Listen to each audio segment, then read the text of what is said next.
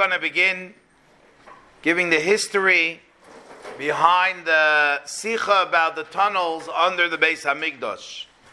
It's a fascinating story, and the main character of this story is a Yid, and his name was Rabbi Meir Yehuda Getz. This is the name you have to remember, Rabbi Getz.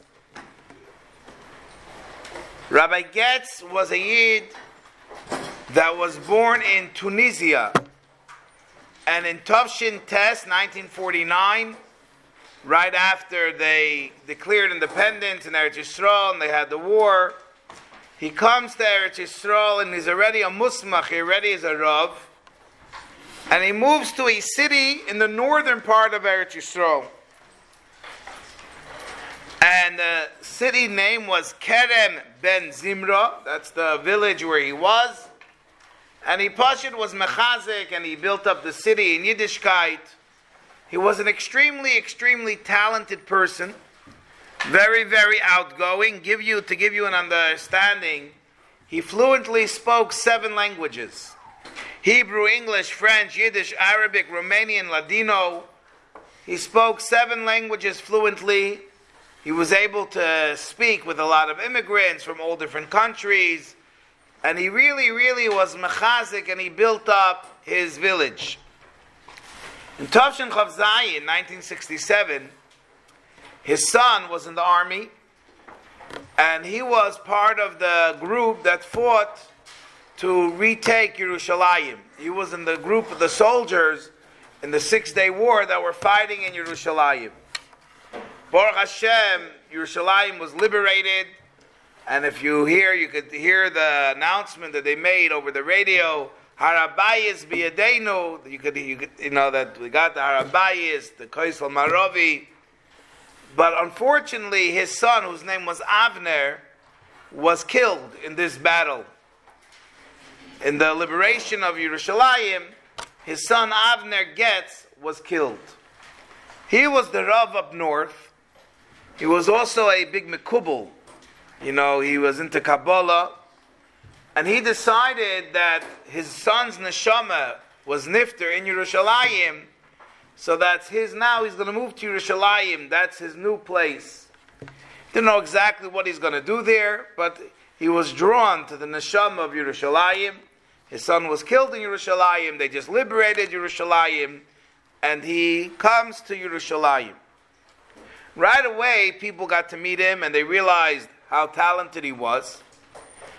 And he becomes, uh, he's appointed the first Rav HaKoisel. This is very important. It's a unique, unique position. The Koisel Maaravi is not just a place where Yidden visit. People come from all over the world. The dignitaries come. And they have a special position called Rav HaKoisel. Today there's a Yid, Rabbi Rabinovich, he's the Rav HaKoisel. And you'll see if presidents come or heads of state.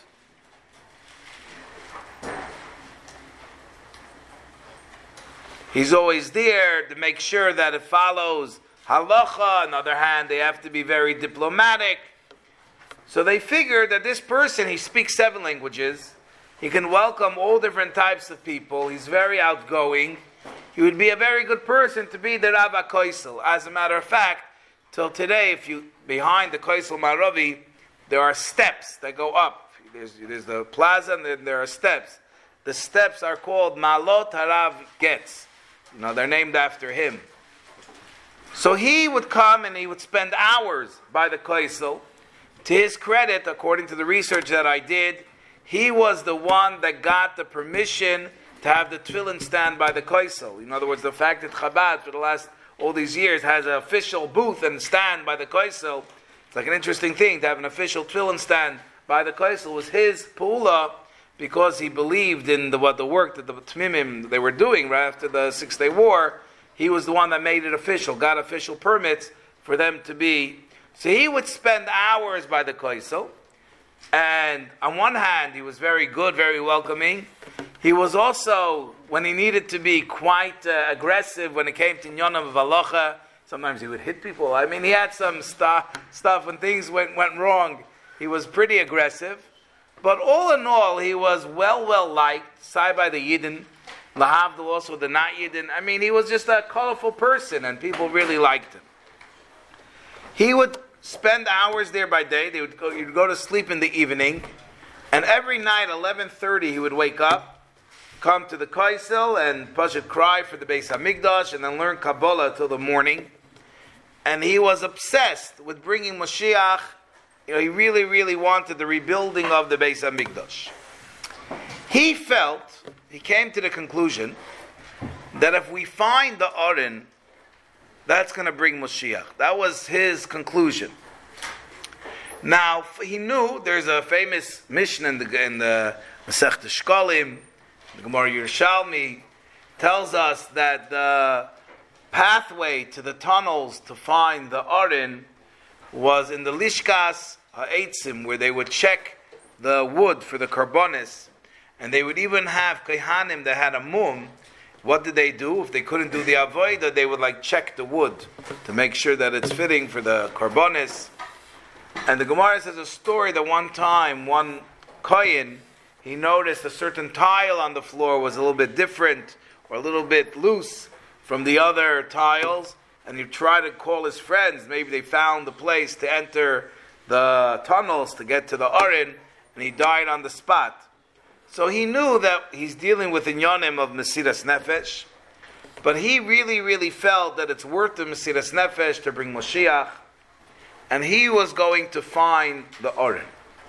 Now, because he was the Rav HaKoisel, so it wasn't a pella that he would spend hours by the Koisel. You know, he was, this is what he was doing. In Tavshin Lamed Daled, he got a group together, and this group were people that knew about the Mokem HaMikdosh, as well as architects and archaeologists, and they came up that they're going to have to figure out a way to find the entrance. Also at that time, you have still today, Eretz Yisrael, they did official digging. You have the tunnels of the of the under the Koisel. They, you could go right, you know, till today. There's, because what you see from the Koisel is an elevated thing. There's all the way down. So there were official diggings, but he was looking to do things which were a little bit unofficial. And it was also extremely explosive politically, because because the, you know, Eretz Yisrael had given the Har HaBayis to be controlled by Jordan and their Goyim, and that's always been a political flashpoint. The Yidden are trying to conquer the Har HaBayis, so any extra movement to, so to speak, break into the Har HaBayis, besides being halachically, you know, questionable, was also politically an explosive issue. So it had to be quiet on all levels. I, you know, from the Yidden, aside from the Havdil the Goyim, because this was going to be an explosive issue. Now, while they were digging Eretz Yisrael, they came across in their digging a entrance, a wall, a closed door, which he figured was going to be the place, according to his calculations, of where people, which Kaihanim, which are Tummy, they were going to go out of this door. That was according to his cheshbon, which according to that, he had a certain understanding of where the Kodesh HaKadoshim might be. He also was looking to find the Mokem HaMizbeach. Now we know what's unique about the Mizbeach, while there were a bunch of tunnels for to protect from Tumah under the Har HaBayis, there was one place that was not allowed to be built on tunnels. It had to be straight all the way down earth, and that was the Mokem HaMizbeach.